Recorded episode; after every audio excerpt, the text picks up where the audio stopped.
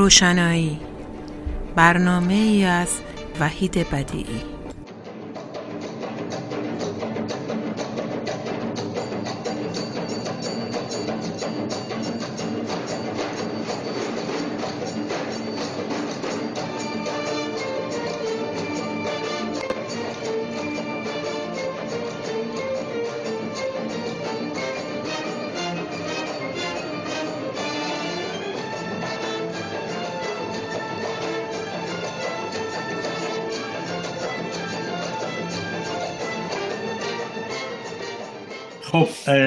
سلام می‌کنم و جام خدمت شما و شنوندگان رادیو پویا. مورد خاصی است که من امروز در خدمتم. فرق داره با مصاحبه های قبلی. و خب همیشه تو مصاحبه می‌کردی با ما من مالا هر از گاهی میمدم تو رادیوتون و صحبت هایی می‌کردم فرصت هایی واقعا به من می‌دادی. حالا این دفعه گفتم که من مصاحبه کنم از شما و حالا میگیم چرا. به خدمت شما من اول از اینجا شروع کنم. خب وحید بدیعی رو من از دبیرستان آذر دهه پنجم می‌شناسم. شاگرد علاقه من به ادبیات مدرسه من بود. در سراح زندان هم هم محل بودیم. ما این ور خیابون وحید اون ور خیابون. با یه خط اتوبوس می‌رفتیم مدرسه میومدیم و همین باعث این در واقع رابطه و دوستی ما شد. یعنی اینجور که می‌خوام دارم بهتون میگم پنجاه سال شما دوست هستیم و بعدا هم خب قومخیش هم شدیم دیگه. چند سالیه که توی رادیو پویای ایشون فرصت هایی به من داده بودن که نقطه نظراتم رو تو تحلیل های مختلف جهانی داخلی و بعضی سخنرانی ها اینجا یا اونجا واقعا در رادیو بگذارم و برای شنوندگان در واقع ارائه کنم. اخیرا شنیدم که به دلایلی حالا خودش دیدم تو فیسبوک نوشته بود مالی و حالا گرفتاری های دیگری هم هست منم می‌دونم. دیگه امکان واقعا ادامه کار رادیو براش خیلی سخت شده. دیگه ما هم همه سنامون هم داره میره بالا دوره بازنشستگیمون هم می‌رسه دیگه. منم به فکر انداخته. و اعلام کردش که تا پایان امسال دیگه رادیو آخرین برنامه هاشو بالا می‌ذاره و دیگه در سال آینده برنامه رو آپلود نخواهد کرد توی رادیو و مدت حدود ده سال رادیویی که خب خیلی از مخاطبان منم دیگه آشنا شده بودن باهاش و بهش رجوع می‌کردن برای این برنامه ها دیگه خاموش خواهد شد توی سال آینده. من بهش پیشنهاد کردم تو همیشه از ما دعوت می‌کردی و مصاحبه می‌کردی و نظرات رو واقعا واقعا بدون هر نوع سانسور بدون هر نوع پیشتاوری بدون اینکه قبول داشته باشه یا نداشته باشه. بعضی جا حتی بعضی صحبت ها حتی ممکن اذیتش کنه به خاطر تفاوت در باورهای سیاسی ولی واقعا صادقانه دیدگاهی داشت که نه. رسانه بعد همه نظرات رو برسونه به دست مخاطب و نباید یعنی به هیچ سانسوری واقعا اعتقاد نداشت. من خیلی اینو یاد گرفتم و فکر می‌کنم چیز ارزنده گفتم حالا من این دفعه به عنوان یه آدم که شاید کمکارترین بوده توی رادیو در زمینه ارائه برنامه با وحید مصاحبه کنم. و این برنامه الان با این مقدمه که گفتم به این خاطر انجام شده و اولین سوالی که می‌خوام جلوش بذارم اینه که وحید جان کی به فکر تشکیل رادیو پویا افتادی و چرا؟ خیلی ممنون و متشکرم. احمد جان از مقدمه گفتی و از اینکه من رو بردی به پنجاه و چند سال پیش خط 115 پیچ شمران دبیرستان آذر و رد شدن از پیراشکی خسروی و قهوه خونه بغلش و خلاصه خاطرات بسیاری که از اون روزگار و از اون دوران نوجوانی و جوانی داریم. و خب برای من هم این فرصت واقعا مقتنم و یک فرصت استثنایی بوده که یک دوست خوب یک رفیق به صلاح خوب و صمیمی پیدا بکنم و خب این همیشه برای من باعث مباهات بود از اینکه در واقع تو از من دعوت کردی که با من مصاحبه بکنی داستان خیاط در کوزه افتاد. خیلی ازت ممنونم. من یه مدت روش فکر کردم و خب گفتم چرا که نه. به هر حال حرفایی هم هست که شاید در پایان کار رادیو شاید ناگفته مونده بوده شاید برای شنونده ها این در واقع سوال باشه که این وحید ای کی هست. ارزم به حضورتون که پرسیدید فکر رادیو. ببین احمد جان من در ایران در واقع همزمان با اینکه در روزنامه اطلاعات به عنوان خبرنگار کار می‌کردم به مدت سه سال تا قبل از انقلاب یک برنامه رو در رادیو اجرا می‌کردم به اسم برنامه جوانان. بعد از برنامه کارگر بود و خب اونجا در واقع شروع کار رادیویی من بود. بعد که اون مهاجرت کردم به امریکا در اواخر دهه 80 1980 یا اوایل دهه 60 خودمون در سان فرانسیسکو در دانشگاه سان فرانسیسکو. یک فرستنده رادیویی بود که در واقع برای دانشجوهایی که رشته روزنامه نگاری خبرنگاری نمی‌دونم رادیو تلویزیون این چیزا میخوندن تو این رادیو کار می‌کردن. ویکند ها آخرای هفته برنامه هاشون رو اجاره می‌دادن.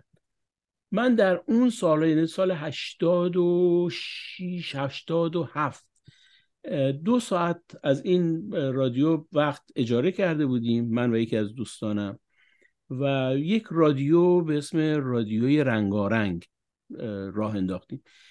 من زمانی رو صحبت می‌کنم که درست وسط جنگ بود. یک هیچ کدام از این برنامه های تلویزیونی یا رسانی هیچی نبود. و تنها چند تا از گروه های سیاسی برای در اختیار گذاشتن اخبار یک شماره تلفن میگذاشتن که با پیامگیر روی اون تلفن خبر میخوندن. و خب خبرها هم معمولا خبرهای به صلاح قدیمی و چیز بود. ما در اونجا در واقع شدیم یک سورس خبری برای شمال کالیفرنیا و یک برنامه فرهنگی که خب بسیاری از بزرگان به صلاح ادب و موسیقی ایران رو ما تو اون برنامه برنامهمون می آوردیم و باهاشون صحبت می‌کردیم. و خب اون برنامه در واقع سه سال ادامه پیدا کرد و بعد با اومدن تلویزیون های ایرانی و به صلاح این برنامه های مختلف و گوناگون دیگه ما دیدیم که جایی برای اون رادیو نیست و جنگ هم دیگه تمام شده بود و اون رادیو رو ما به صلاح بستیم. گفتم میگم شخصیت ها واقعا مثلا کسایی مثل احمد شاملو مثل استاد شجریان مثل لطفی مثل علیزاده مثل سایه اینها در اون رادیو می اومدن. هر وقت که این طرف ها بودن و باهاشون صحبت می‌شد و مصاحبه هاشون برنامه هاشون و اینا پخش می‌شد این گذشت و خب با پیدایش اینترنت و پدیدار شدن اینترنت این انگیزه در من به وجود اومد که شاید که بشه یک رادیوی اینترنتی درست کرد. و اگر خاطرت باشه من یک سفری که به ایران اومده بودم خونه شما نشسته بودیم و این موضوع رو من با تو مطرح کردم که من یک چنین انگیزه ای دارم و یک چنین فکری در ذهنم هست. چون خب با شناخت از اینترنت و اینکه در این فضا میشه جهانی بود یعنی میشه همه دنیا. خب اون رادیویی که ما در سان فرانسیسکو داشتیم واقعا یک رادیو محلی بود. فقط سان فرانسیسکو و شهرهای اطراف Bay Area می‌تونستن اون رو بگیرن. ولی یک رادیوی اینترنتی می‌تونه صداش به نقاط دنیا برسه و دنیا در واقع در همه دنیا شنونده داشته باشه. و خب این مسئله رو من خیلی بالا پایین کردم چیزهای مختلفی رو. شاید نزدیک پنج سال من روی مسئله کار کردم و از فکر به انگیزه و به هدف و به اجرا. و خب بالاخره یک روزی به قول معروف پامونو خیس کردیم و رادیو رو راهش انداختیم با امکانات بسیار فقیرانه و بسیار اندک و شروع کردیم کار کردن. استقبالی که از این رادیو شد چه از جانب به صلاح اهل هنر فن سیاست ادبیات و همجور شنونده ها واقعا خارق بود. یعنی من تصورم بود که اگر من یک روزی بتونم 500 تا شنونده داشته باشم خیلی هنر کردم و در واقع وظیفه ما انجام دادم این رادیو به جایی رسید که ما در یک مقطعی تا 350 هزار نفر شنونده داشتیم. و خب این هم برای من یک پاداش بزرگ بود و هم یک در واقع موفقیت به حساب می اومد موفقیت برای این رادیو که باز میگم من فقط نقش گرداننده رو داشتم. خب دوستان زیادی از جمله خود تو بودن که در این رادیو برنامه اجرا می‌کردن و باز هم اونجا هم باز ما چهره های شناخته شده و سرشناسی رو داشتیم مثل شهرنوش پارسی پور مثل مسعود نقرکار مثل مهدی زلفقاری و چهره های مختلف دیگه که الان بخوام اسامی همه رو بیارم واقعا کلی وقت می‌گیره. و خب خیلی هاشون مقطعی کار کردن خیلی هاشون موندن ماندگار شدن و در واقع این رادیو شکل گرفت. و به اینجا رسیدیم که امروز داریم به قول معروف درش رو میبندیم. امیدوارم که پاسخ داده باشم اون سال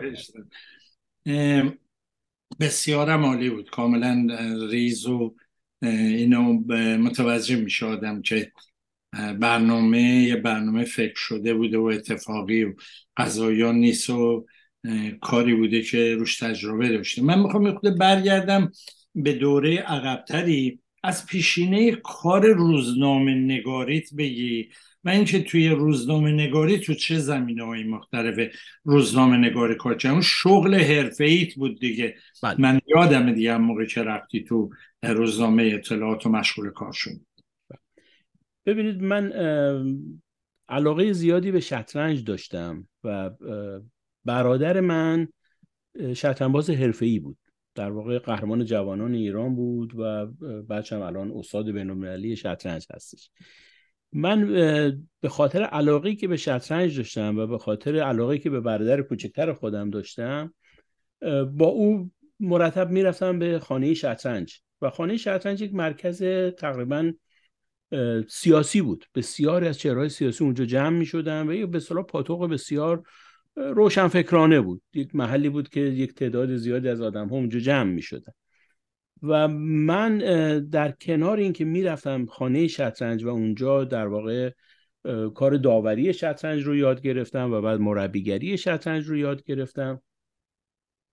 و بعد اخبار شطرنج رو به خاطر علاقه که داشتم به شطرنج مسابقات شطرنج رو اخبارش رو می‌رفتم با نشریات مختلف به رادیو تلویزیون من یادم هست که زندیات بهمنش ساعت هفت صبح برنامه اخبار داشت. من پا می شدم خبرها رو خبرهای شطرنج رو براش می بردم و به صلاح اون هم پخش می‌کرد. و همین کار رو در روزنامه اطلاعات می‌کردن. روزنامه اطلاعات بعد من یک روزی بهشون پیشنهاد کردم که خب من می‌تونم توی روزنامه یک ستون شطرنج داشته باشم. این مسئله با استقبال روبرو شد. رفیق داشتیم یادش به خیر زندیات احمد رضا دریایی اون به صلاح واسطه شد و من یک ستون در روزنامه اطلاعات برای شطرنج که تو اون ستون شطرنج مطالب شطرنج به صلاح دیاگرام های شطرنج رو میگذاشتم. آموزش شطرنج بود و خب باز همکاری از بچههایی که شطرنجبازای خوب ایرانی این این ستون خیلی با استقبال روبرو شد و در واقع تبدیل شد به یک بخش خوندنی از روزنامه و خب من هم به تدریج این مسئله رو ادامه دادم و بعد در کنار ستون روزنامه یک صفحه شطرنج در واقع دو صفحه شطرنج در مجله دنیای ورزش به راه انداختم و دیگه کم کم پام به روزنامه اطلاعات باز شد و و در یک موقع آقای احرار یادش بخیر چند روز پیش احمد احرار فوت کرد. یادشون بخیر. بله ایشون در واقع من گفتم که من خیلی دلم می‌خواد اینجا استخدام بشم و ایشون یک پروژه به من داد که در مورد بمباران هیروشیما یک کار تحقیقی بکنم که کار رو انجام دادم و ایشون خیلی پسندیدن کار هم چاپ شد. بمباران اتمی اتمی هیروشیما بله. و در واقع بعد از اون مقاله تحلیلی من به استخدام روزنامه اطلاعات در اومدم و شروع کردم به صورت رسمی به عنوان خبرنگار. بعد از طرف روزنامه اطلاعات به دانشکده علوم ارتباطات اجتماعی رفتم و رشته روزنامه نگاری رو اونجا دنبال کردم و بعدش هم دیگه خورد به انقلاب و انقلاب در واقع برای من یک فرصت استثنایی بود در روزنامه اطلاعات برای اینکه تمام چهرهای شناخته شده اون زمان رو از جمله همین احمد رضا دریایی آقای احرار نوریزاده بسیاری از چهرهای شناخته شده روزنامه رو در واقع از کار برکنار کردن. و یک عده جوون جوون به صلاح حزب اللهی اومده بودن که اینا هیچی از روزنامه نگاری نمی‌دونستن. تعداد اندکی بودیم ما دو سه نفری بودیم که در واقع تجربه روزنامه نگاری داشتیم ولی سابقه آنچنانی از دید اونها از دید به صلاح انقلابیان اون زمان سابقه آنچنانی نداشتیم. وصلی به ما نمیچسبید. و خب ما ماندگار شدیم در اطلاعات و اونجا خیلی سریع در واقع رشد کردم.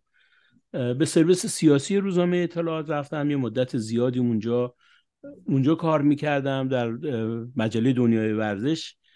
کار رو ادامه دادم ورزش رو به صلاح مینوشتم.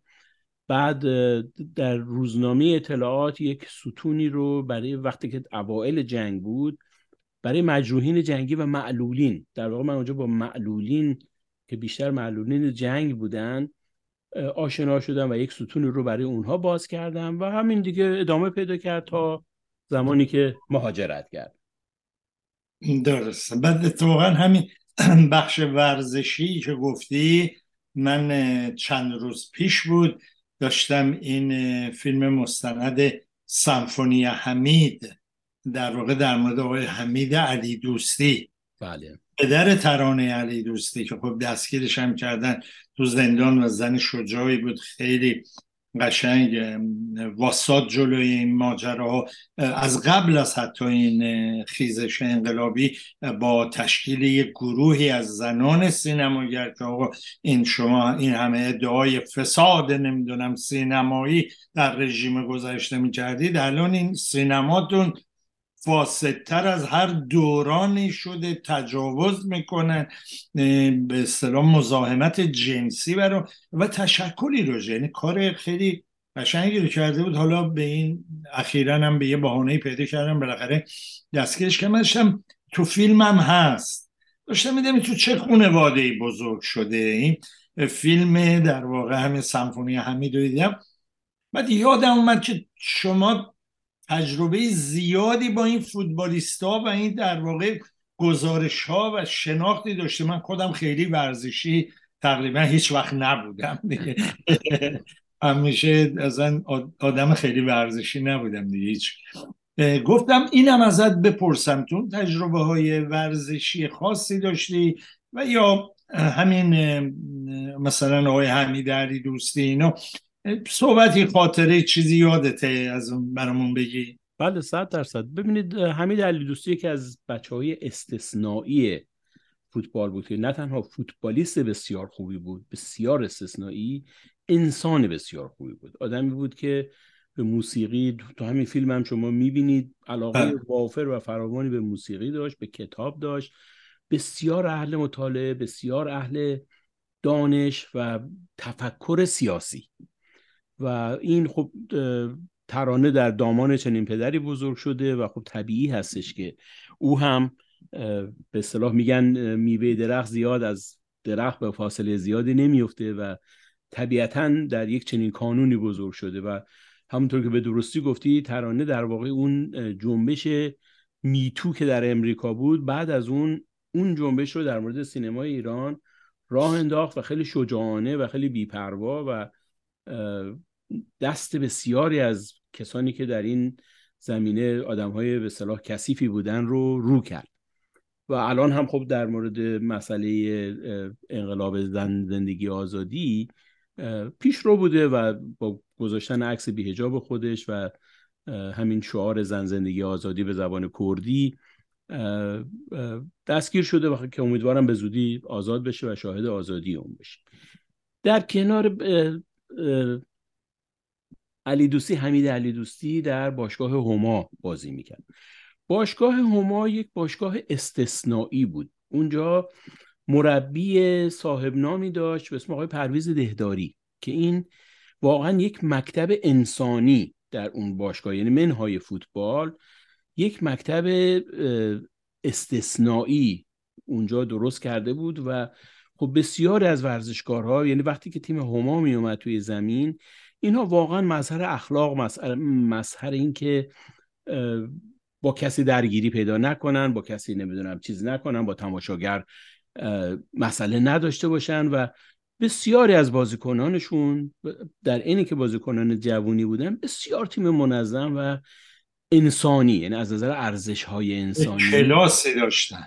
آره یه اصلا متفاوت بود با حتی طرفدارانشون یعنی اون فضای مسمومی که توی امجدیه اون زمان بود و فهاشی و نمی‌دونم داستانهایی که خب حتما شنوندگان ما و دوستان شنیدن تیم هما از اونها به دور بود. و خب علی دوستی که باز تو اون جمع یکی از به صلاح بهترین اونها بود. من خاطرم هستش که اوایل جنگ یکی از به اصطلاح کاری که در واقع کار مشترک بود ما وقتی مجروحین جنگ را آورده بودن من یه روزی زنگ زدم به چند تا از فوتبالیستا. به خیلی هاشون زنگ زدم. چند تایی دعوت من رو قبول کردن که بریم به دیدن مجروحین جنگی. خب اینا چهرهای شناخته شده ای بودن و در واقع مردم میشناختنشون و براشون جالب بود. من خواهرم تو بیمارستان خانواده ارتش کار می‌کرد و ما با ترتیب اینو دادیم که با چند تا از فوتبالیستا که از جمله آقای علی دوستی بود حسن روشن بود و این دوست خوبمون که ادامش هم کردن بازمون هم از باشگاه هما بود. که الان اسمش خاطرم نمیاد ولی خب حتما تا آخر صحبت هم به یادم خواهد اومد. با اونها رفتیم و از مجروحین جنگی دیدن کردیم. و یک خاطره بسیار شیرین و خوب. و این تواضع و فروتنی این آدم و اینکه چه دست نوازشی به سر اینها می‌کشید و چه به صلاح تلاشی می‌کرد با, با تمام اینها به صلاح ارتباط برقرار کرده بود و ادامه داده بود. یعنی اینها ما یک بار برای تهیه گزارش رفتیم بیمارستان ولی حمید با این مریض ها با این کسانی که اکثرا یا پا یا دست یا هم دست و هم پاشون قطع شده بود ارتباط به صلاح دوستانه رو برقرار کرد. در حال یک انسان استثنایی که امیدوارم همیشه سلامت باشه و اگر یه روزی روزگاری صدای ما رو شنید بدونی که ما خیلی مخلصش هستیم. ممنون از این توضیح. یه سوال دیگری باز من نوشته بودم ازت بپرسم. تفاوت کار رادیو و روزنامه رو چجوری دیدی؟ درست؟ و توی کار رادیویی که حالا همکاران دیگه همراهان دیگری داشته که خب واقعا کمک می‌کردن رادیو میچرخید و در واقع برنامه ها به پیش می‌رفت. تلاش اصلیت اون چیزی که می‌خواستی از طریق این رادیو پیام بدی چی بود؟ احمد جان قبل از اینکه به این سوال تو جواب بدم صحبت فوتبالیست شد. اون فوتبالیستی که اعدام شد حبیب خبیری بود. که اون هم انسانی استثنایی بود و یادش گرامی. گفتم یادم رفته یادم بود. ببین تفاوت روزنامه و رادیو در یک جهات خب تفاوت چندانی ندارن. ولی رادیو به نظر من این در واقع دست بازی رو داره که تو صدای اون کسی که می‌خوای باهاش حرف بزنی رو. چه اگر نویسنده است اگر مصاحبه باش می‌کنی اگر چیزی می‌کنی این صدا خب خیلی تأثیر گذار هستش و خیلی می‌تونه در واقع میگن از دل بر میخیزه و به دل مینشینه. نوشتن خیلی خوبه و خب چیزی نه. من تجربه تلخی که توی ایران داشتم از مسئله نوشتن اون زمان خب مسئله سانسور به دو نوع سانسور ما مبتلا بودیم. در واقع سه نوع سانسور. سانسور قبل از انقلابی جناب سرهنگی بود که تو روزنامه میچرخید و مطلبا رو نگاه می‌کرد و اگه خوشش نمیومد سانسور می‌کرد یا مثلا یه تیکش رو می‌گفت اینجاشو وردار اینجاشو عوض کن که خیلی زجرآور. سانسور دوم خودسانسوری بود که بعد از انقلاب. من میگم تا سال 62 ایران بودم. یعنی هنوز اون یک سال اول یکی دو سال اول که یه مقدار شکوفایی یه مقدار آزادی بیان و آزادی چیز وجود داشت هنوز خب من اون موقع رو بودم. ولی بعدش خود دوچار خود سانسوری شده بودیم. برای که این مطلب وجود داشت که اون جناب سرهنگ دیگه نبود ولی اگر یک مطلبی رو مینوشتی که برخلاف میل زعما بود یا اونها بهشون بر می‌خورد میفرستادن سراغ و به قول معروف کارت به کرامت الکاتبین بود که از لازم شدی دیگه به قول بله. بله. خب من یکی از دوستان بسیار نزدیکم که کار تنز می‌کرد یه کاریکاتور از داروین کشیده بود و یک شیر پاک خورده شباهتی بین داروین و خمینی پیدا کرده بود و این رو رفته بود به صلاح گزارش کرده بود و ریختن از سپاهی بنده خدا رو گرفتن و یک سال این تو تب و تاب که بگی بابا من واقعا داروین رو کشیدم اصلا این ربطی به خمینی. ببین یه چنین اتفاقاتی میافتاد. یا شباهت های اسمی شباهت های نمی‌دونم چیزی. و خب این باعث می‌شد که خودسانسوری به صلاح وحشتناک به وجود بیاد. سانسور نوع سوم میشم. صفحه بندها بودن. بچه های بسیار عزیزی که یه دفعه یه مقاله رو تو نوشتی میومد با دستش چیز می‌کنم گفت مثلا دو پاراگرافش رو باید کم کنی که تو صفحه جا بشه.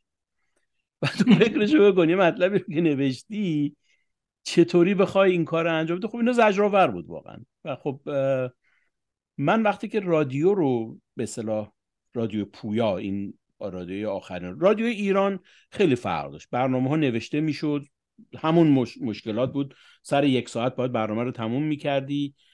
خب خیلی ید و بیزا داشت. تهیه کننده داشت تولید کننده داشت کارگردان داشت نمی‌دونم. استودیو بود خیلی مفصل. رادیوی پویا خب یک رادیویی بود که با اینکه بعد و وسعتش جهانی بود ولی خیلی جمع و جور بود. یعنی دیگه اون مسائل نبود که کسی بخواد به قول معروف به پرپای آدم بپیچه و چیز کنه. و خب من به خاطر تجربه‌ای که داشتم با خودم عهد کردم. روزی که رادیو رو راه انداختم گفتم سه چیز رو من بهش پایبند خواهم یکی اینکه از کسی نخوام مطلب تو کوتاه کن و قطع کن. یکی سانسور نکنم. حتی که خوشم نمیاد و حتی اگر چیز نمی‌کنم. و یکی دیگه هم که آزادی بیان رو بهش احترام بگذارم. و واقعا فکر می‌کنم در این ده سال این کار رو کردم. یعنی نمودار زندهش رو مطالب هست که از چپ چپ تا راست راست رادیو اومدن حرفاشون زدن و بارها بوده که صحبت شده که مثلا چرا فلان چیز رو گفتم. حتی خواسته شده از من که مثلا مطلب فلانی رو بردار از توی رادیو. گفتم من چنین کار رو نمی کنم شما اگر مخالف این مطلب هستید من به شما هم میکروفون میدم بیاد حرفتون بزنید. و خب این شیوه پیش رفت و به نظر من یکی از رموز موفقیت رادیو بود و یکی از رموزی بود که چهره هایی که مطرح بودن جذب شدن و اومدن تو رادیو با ما کار کرد درست کاملا همین جوره. در همین رابطه یه سوال دیگه هم هست و اون اینه که کار رسانه های مستقل کوچیک در کنار رسانه های قدرتمند جریان اصلی که حالا تکلیفاشون رو می‌دونیم دیگه تو دوران ما در درجه اول بیزینسی هن. یعنی واقعا حالا چه اونایی که بودجه دارن چه اونایی که در واقع با تبلیغ پول در میارن نحوه کارشون به درآمدشون رابطه داره و نحوه کارشون هم به مخاطب و تعداد مخاطب و اثر بخشی تبلیغات و اینا. در واقع یه بیزینس مثل یه صنعتی نگاه می‌کنن به بقیهش کاری ندارن و بعد حالا اونایی که خب خط و ربط هم دارن که خط و ربط مشخصی رو پیش می‌برن و کاری نداریم اما خب یه هست چی میگن؟ یه سایه سنگینی بر همه چی میندازن. حالا این رسانه های کوچک مستقل به نظر در کنار اینا مثبت و منفی بخوایم ببینیم نقاط ضعف و قوتش ارتباطش با این ماجرا رو چجوری دیدی تو تجربه خوده ببین واقعیتش اینه که خب با اینا رقابت نمیشه کرد. یعنی من بارها تو صحبت ها مثلا دوستان پیشنهاد می‌کردن می‌گفتن شما مثلا بخش خبر داشته باش. می‌گفتن آخه من چجوری می‌تونم با بی بی سی با نمی‌دونم من و تو با اینترنشنال با نمی‌دونم بویس آف امریکا نمی‌دونم دوچه ولر من چجوری می‌تونم با اینا رقابت بکنم؟ یا مثلا برتری داشته باشم یا برتری که سهله. بخوام چیزی داشته بنابراین من هیچ وقت زیر بار این که بخوام کار خبری بکنم گفتم خب خبر هست همه می‌تونن برن و اون خبرها رو بگیرن. بیشتر به کار تفسیر و بیشتر به کار تحلیل به دنبال اون رفتم که خب اونا وقت در اون زمینه در مزیقه بودن و نداشتن واقعا. این در واقع چیز رو نداشتن. و این خب باعث می‌شد که کسانی که دنبال این تیپ چیز هستن خبرشون رو خبر منابع خبری بسیار بود ولی دنبال تحلیل که میگشتن میومدن دنبال رادیوهایی که مثل رادیو پویا بود و کم هم نیستن خیلی زیادن. حداقل من ده تاشون رو من می‌شناسم که دارن فعالیت می‌کنن در گوش و کنار دنیا و حالا هر کدومشون با یک ویژگی خاص خودشون. و خب اونها اگر تو اون زمینه برن به نظر من اصلا کاملا متو... یعنی مقایسه پرتغال و سیب هستش. اونها یه کار دیگه رو می‌کنن اینا یه کار دیگه رو می‌کنن و میشه کار خوب ارائه داد. و من می‌بینم که هنوز هم هستن رادیوها و برنامه گذارهایی که تو این تیپ رادیوها کار می‌کنن یا تلویزیون ها حتی و برنامه های بسیار خوب و موثر رو هم ارائه میدن. درسته. بسیار ممنون از پاسخی که امید بخشی که دادی. میرم سر سوال بعدی. من دیدم خیلی تلاش داشتی و حالا تو پیشینه که توضیح دادی کار با جوانان کرده بودی. تو رادیو پویا خیلی تلاش داشتی. بچه های جوون بهشون اونجا تریبون بدی میکروفون بدی امکان بدی و باشون کار کنی. و این درک عمیق رو داشتی که پروژه های کلن سیاسی به خصوص اگر واقعا با چه میگن پروژه های انسانی باشه و هدفش عمیقا ارتقاء سطح زندگی انسان ها باشه حالا شعارشو که همه میدن ولی اگه عمیقا اون باشه خب یه پروژه بلند مدته. یه پروژه کوتاه مدت نی. و به خاطر همین توجه به جوانان بسیار دوش مهمه. این نیست که حالا جوان ها خوبن و جوان مثلا حالا باید اونا هم باشن. نه. کار یه کار طولانی مدت تره و لذا باید دست به دست داده بشه و لذا بسیار مهمن جوان ها تو اینجور کارا. حالا از کار با نسل جدید و فرهنگ خاصشون چه چیزایی توی رادیو پویا آموختی؟ من بعد از این وقت می‌خوام برم سر جنبش اخیر. ببین خب باز جوان ها برمیگرده به اون مسئله که ما باید بپذیریم که جوان ها نسل دیگری هستن نوع دیگری از تفکر رو دارن و با ما فرق می‌کنن. جنس دیگری هستن. اگر بشه این رو پذیرفت و بشه این رو انجام خب من نهایت سعی من یکی دو تا بر یک از دو تا از موفق ترین برنامه های رادیو برنامه بود به دست جوان های اداره می‌شد. یک دختر جوانی از ایران یک برنامه رو درست می‌کرد که اون برنامه در واقع رکورد شنونده رو شکونده بود. می‌رفت سراغ شعرهای ادبی و فرهنگی و سیاسی و اینا. و باهاشون گفتگو می‌کرد و مطلب می‌گرفت و با صدای خودشون چیز پخش می‌کرد و خب من می‌دیدم که اینها واقعا اصلا کانالای خودشونو دارن. یعنی فرق دارن. یعنی اون اصلا ببین رادیوی اینترنتی این خاصیت داره که تو می‌تونی ببینی از کجا چه اورج سنی در چه منطقه ای در چه ساعاتی از روز. یعنی واقعا یک آمار دقیق و درست به دستت میده که خیلی ارزشمنده. و من می‌دیدم که نسل جوون نسلی که به صلاح اونها هستن اصلا با ما فرق دارن. یعنی تعداد شنونده هاشون ساعت هایی که گوش میدن برنامه هایی که چیز می‌کنن جاهای مختلف دنیایی که هستن. و این به نظر من خب خیلی امیدبخش ولی من اینو باید اقرار بکنم که در زمینه سیاسی ما موفق نبودیم. در زمینه سیاسی جذب جوانها کار بسیار دشواری بود و شاید من در جز در دو سه مورد که اون هم ادامه پیدا نکرد نتونستیم جوانها رو به صلاح جذب این کار بکنیم. نه اینکه فکر نمی کنم ما کوتاهی کردیم. باز میگم به خاطر که فرق داره چیزاشون اونها با اون سبک و سیاقی که ما کار می‌کنیم کار نمی‌کنن. اونها کانال های ارتباطی خودشونو دارن سبک های به صلاح چیز خودشونو دارن. و خب ولی کار باهاشون لذت بخشه آدم یاد می‌گیره و به نظر من که حالا می‌دونم که سوال بعدی هم هست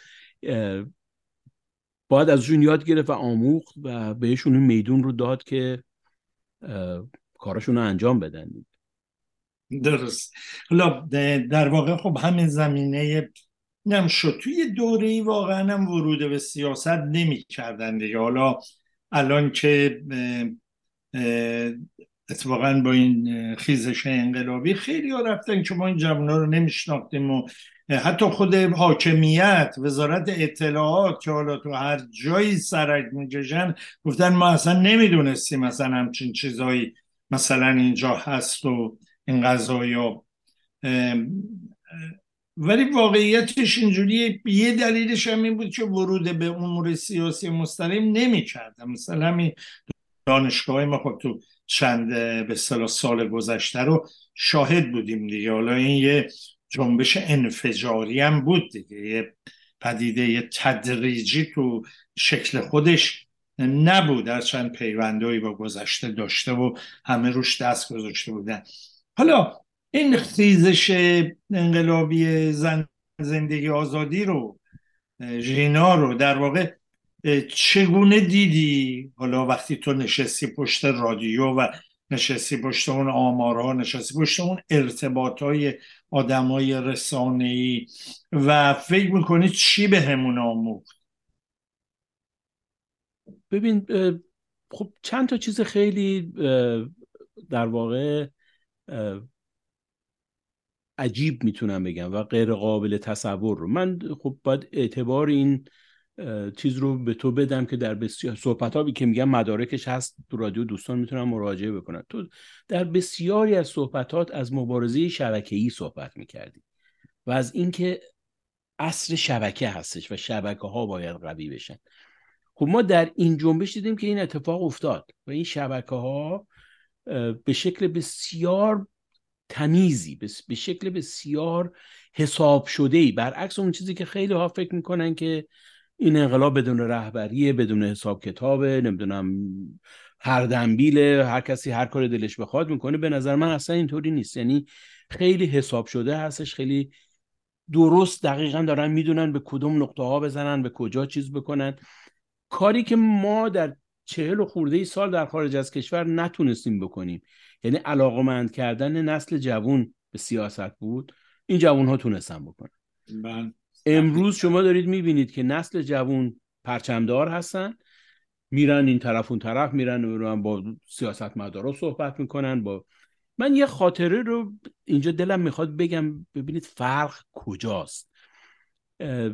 آقای اکبر گنجی از ایران اومده بود و خب اون زمان به خاطر اینکه ایشون تو زندان مقاومت کرده بود و به صلاح چهره معروفی شده بود و اینا خب همه خیلی به قول معروف مشتاق بودیم که ببینیم ایشون اومده چه کار می‌کنه. یه کار حالا شاید جالب نمی‌دونم. حالا من تایید و تکسیبش رو الان اینجا اصلا نمی‌خوام انجام بدم. آقای بوش که رئیس جمهور بود اون موقع دعوت کرده بود که ایشون بره به دیدار ایشون و ایشون قبول نکرده بود که بره به دیدار آقای بوش که خب این یک در واقع تلنگر بود که خب یک آدمی اومده یا آدم سیاستمدار و چنین کار رو نکرد. ما در یک نشستی با ایشون نشستیم و صحبت شد که خب چه کار میشه کرد. ایشون یک طرح دادن. می‌گفتن که شما بیاین پول جمع کنید. ایشون پرسیده بودن که برای چاپ یک مقاله در نیویورک تایمز یک چیزی نزدیک 100 هزار دلار پول لازمه. و ایشون می‌گفتن که بیاید این پول رو جمع کنید. و بدید من یک مقاله بنویسم بدیم ترجمهش کنم و بذاریم توی نیویورک تایمز. خب نه اون پول جمع شد نه اون مقاله نوشته شد نه اون ترجمه انجام شد و این تر هیچ مون. امروز می‌بینیم که یه دختر جوانی به گلشیفته فراهانی میاد مقاله می‌نویسه نیویورک تایمز چاپ می‌کنه سر و صدا می‌کنه. همین نیویورک تایمز میاد دخترای ایرانی رو عکسشون رو به عنوان چهره های مبارزترین چهره های سال دیدیم دیگه همه جا هست تو فضای مجازی. پخش می‌کنه و نه تنها اون شاید ده ها نویسنده جوان ایرانی دیگه تو نشریات مختلف از واشنگتن پست از نیویورک تایمز از نمی‌دونم سی ان ان جاهای مختلف اینا رد پا دارن و دارن کار می‌کنن و دارن به صلاح عملکرد فوق ای دارن. و خب این به نظر من خیلی ارزنده است. یعنی یک چیزی که نشون میده که نسل ما چه جور فکر می‌کرد و نسل اینا عمل می‌کنه. به قول معروف اینا اهل عمل هستن. و این به بله. نظر من نوید بزرگیه و من فکر می‌کنم که بدون تردید اینا پیروز خواهند شد. رهبرانشون درون خودشونه. حالا میگم امیدوارم که از تجربه به اصطلاح سیاست مداران قدیمی هم استفاده بکنن ولی به هر حال اون دیگه چیز اونها هستش ولی من پیروزی رو نزدیک و در دست اونها می‌بینم بسیار عالی و باز هم امیدبخش یه سوال دیگری می‌خواستم بکنم.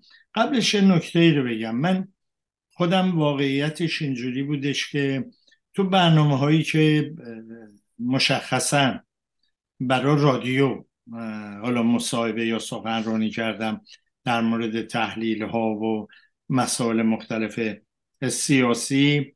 همیشه سعی کردم چیزهایی که به نظرم میاد کمتر چیزهایی که باید توجه کرد. نه به عنوان یه سیاست مدار بلکه به عنوان یه پژوهشگر. در واقع رو اونا دست بذارم اونا رو برجسته کنم. توجه بقیه رو به اون جلب کنم. و مخاطبم هم تو این زمینه ها عام بود.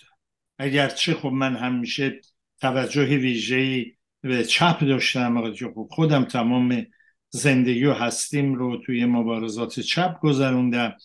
ولی عامتر می‌دیدم فکر می‌کردم اگه همه اینو مثلا شبکه حالا مخصوص این یا اون اگه همه اینو جدیتر بگیرند خب تو مبارزه تقویت میشه. تو درک ما الان می‌بینیم ما شعورمون تو این سه ماه به دلیل ارتباطات ای اصلا یه جهش فوقلاده کرده. الان بسیاری همین جوونا حالا خارج از کشور رو ما الان بیشتر ارتباط داریم.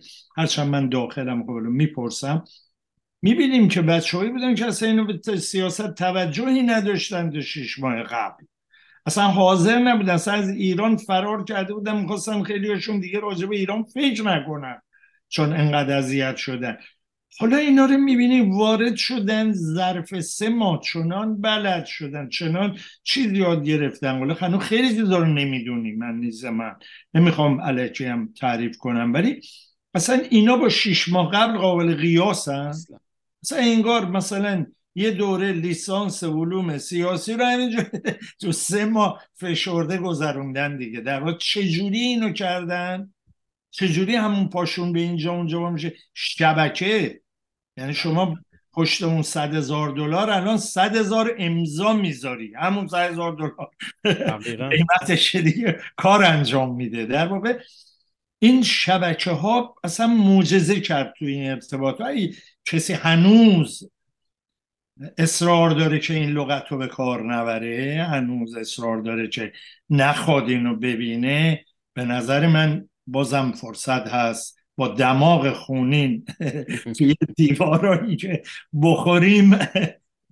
جا میفته برامون که نه آقا همینجوری از این ببر این که به نظرم اومد بگم که تکمیل اون صحبتت باشه. حالا اونجوری که من از این گوشه دیدم من خیلی گوشه بودم واقعا وسط کار شما که نبودم ولی خب علاقه من بودم دنبال می‌کردم دیگه. حالا رسیدیم به اینجا که این رادیو قرار خاموش بشه. و من خودم هم قصه دارم. تریبون های زیادی واقعا نداریم. هیچ کدوممون نداریم. این مینستری مدیا جریان اصلی رسانه ای آدمای خودشو داره فرصت های خودشو داره حرفای خودشو داره و این روزا پروژه های سنگین خودش رو داره که اصلا اصلا دنبال این چیزها هم دیگه نمی‌تونه باشه. وقت نداره بخواد به بقیه مثلا نظراتی رو واقعا تریبون بده. اگه باور داشته باشه. بگذار. حالا چه احساسی از خاموش شدن صدای رادیو داری؟ حس می‌کنی کارت رو کردی یا هنوز؟ ببین احساس دوگانه وجود داره. من نمی‌دونم به خود تو بود گفتم یا به یکی دیگه از دوستانم. بعضی وقتا وقتی که میشینم فکر می‌کنم احساس یک پدری رو دارم که بچه ده سالش سرطان گرفته و داره از بین میره. واقعا یک چنین احساسی بهم درس میده و بغض گلومو می‌گیره و خیلی ناراحت میشه. از یک طرف فکر می‌کنم که چون باور دارم به این مسئله که خب هر آغازی رو پایانی است و این باور که شاید که جوون ها بیان و به شکل بهتر و به صلاح رساتری این صدا رو به گوش ایرانیا و دنیا برسونن خب ببین امید رو میدی که خب این مثل یک دو ماراتون بوده. تا اینجاشو من اومدم. حالا باید مشعل رو بدم دست یکی دیگه و اون ادامه دوی امدادی. دقیقا. خب این دوتا احساس با هم ترکیب میشه. میگم بعضی وقتا شاید باورت نشه من بعضی وقتا یکی دو روز حتی اینکه برم کامپیوتر رو باز کنم صفحه رادیو رو نگاه بکنم من قبلا شاید روزی ده بار می‌رفتم نگاه می‌کردم که کجا کدوم برنامه رو نگاه کردن کدوم برنامه چیز شد. اصلا یک بخشی از زندگی من بود دیگه. و چیز می‌کردم. بعض وقت الان شاید میشه دو روز یا سه روز نمی‌تونم. یعنی این کشش رو ندارم که برم بغض گلومو می‌گیره و نمی‌تونم به صلاح این کار رو بکنم. این احساس دوگانه وجود داره. خیلی صادقانه دارم میگم. یعنی از یک طرف غم بزرگی روی دلم هست. و از یک طرف یک احساس در واقع مثل یک همونطور گفتم دونده که داره مشعلش رو به یکی دیگه میده. مثل یک بازیگر تئاتر که دیگه نقشش تموم شده حالا صحنه رو باید بده به یکی دیگه.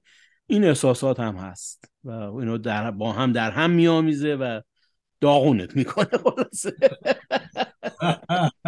mixed emotions دقیقا هیجانات ترکیبی. اگه صحبتی داری که توی سوالای من جامون فراموش شد. من بیدوتی کردم. می‌خوای الان صحبتش رو بکنی؟ بکن. حالا به قول خودت که هیچ وقت محدودیت زمانی نداشتی نه برنامه. این یکی که اصلا محدودیت نه واقعا چیز خاصی الان به ذهنم نمیاد. من فقط لازم می‌دونم که از تمام کسانی که در این مدت ده سال چه با کمک مالی چه با کمک فکری چه با ساختن برنامه های خوب برنامه هایی که شنونده ها رو جذب کرد چه برنامه های سیاسی چه برنامه های فرهنگی چه برنامه های هنری از از برنامه شعرخونی و داستان شبمون بگیر تا برنامه های بزرگتر اینا خب همه حلقه های یک زنجیر بودن دیگه. و این زیبایی این کار هستش که شاید یه کسی به خاطر داستان شب بیاد رادیو رو سر بزنه و بعد بره یک برنامه دیگر رو هم نگاه بکنه و شاید که یک چیزی یاد بگیره یک چیزی به دانشش اضافه بشه. و من خب این همیشه تو ذهنم بوده و آرزون بوده که اینطور بشه و مطمئنم که شده و مطمئنم که این اتفاق افتاده. از تک تک کسانی که تو این راه من رو همراهی کردن از خود تو گرفته احمد جان تا بقیه دوستا و رفقا و اونایی که به هر حال تو این راه باشون دوست شدیم و آشنا شدیم. از همشون از تک تکشون تشکر می‌کنم و دستشون رو به گرمی میفشارم و امیدوارم که در کاراشون موفق باشن. موفق باشی رئیس جان. برای آرزوی سلامت و خوبی و خوشی تو دوره بازنشستگی بکنم. یه درسی هم دادی. فکر کنم ما هم بعد آماده بشیم دیگه. این نیست که تا لحظه مرگ باید نمی‌دونم فلان کنی تو کهولتی که آدم می‌تونه واقعا دقتاش کم شده باشه. بعد همون غذا پر از اشتباه بشه. الان داریم می‌بینیم بعضی این میکروفون ها رو مثل چی دیگه مقدس تو دستشون گرفتن. کاملا کهولت رو می‌بینی. اصلا به روز نیستن. اصلا درکشون درست کار نمی‌کنن. اصلا پر از خطاهایی اصلا وحشتناک ولی همچنان این نوعی سنت رو ما باید بشکنیم. تو اوج مثل همون ورزشکارا که تو اوج محبوبیت کناره گیری می‌کنن درست؟ تو کار تو کردی؟ این کارم یه تاریخ و دیگرانی باید بیان ادامه بدن. این رو واقعا همین کارت همین این درس رو به بقیه بده. من ازت تشکر می‌کنم. شاید افراد شایسته تری بودن که باید مثلا یا می‌تونستن یا می‌خواستن این مصاحبه رو بکنن. حالا من یهو به ذهنم رسید گفتم و زودتر پریدم وسط. رفاقت پنجاه ساله پشتوانه آره واقعا اون عمل کرد تا کار رادیو برادر آرزو موفقیت می‌کنم. از همه شنوندگان ممنونم. از شنوندگان عزیزم. امید که رادیوهای تازه تری رو همه با هم گوش بدیم و بریم سراغش. امیدوارم. امیدوارم شنونده خوبی باشیم برای رادیوهای آینده. موفق از شنوندگان عزیز هم خداحافظی می‌کنیم و با یک ترانه برنامه امروز رو به پایان می‌بریم. روز و شب بر همگی خوش.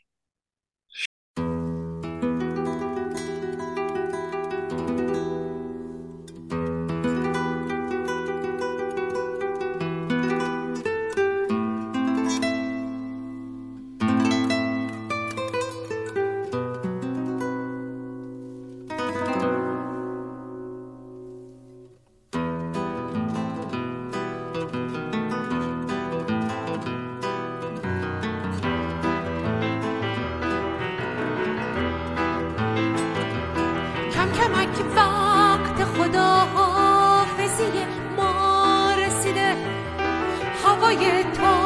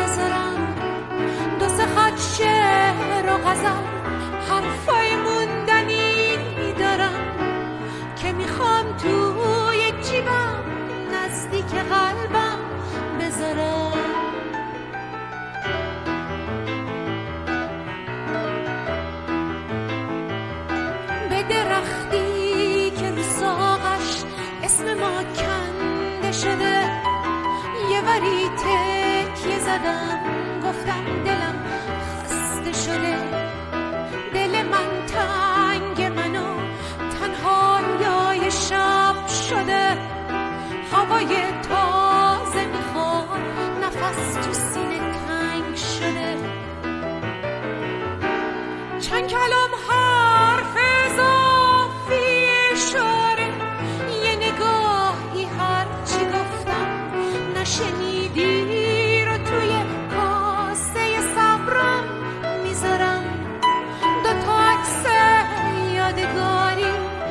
غم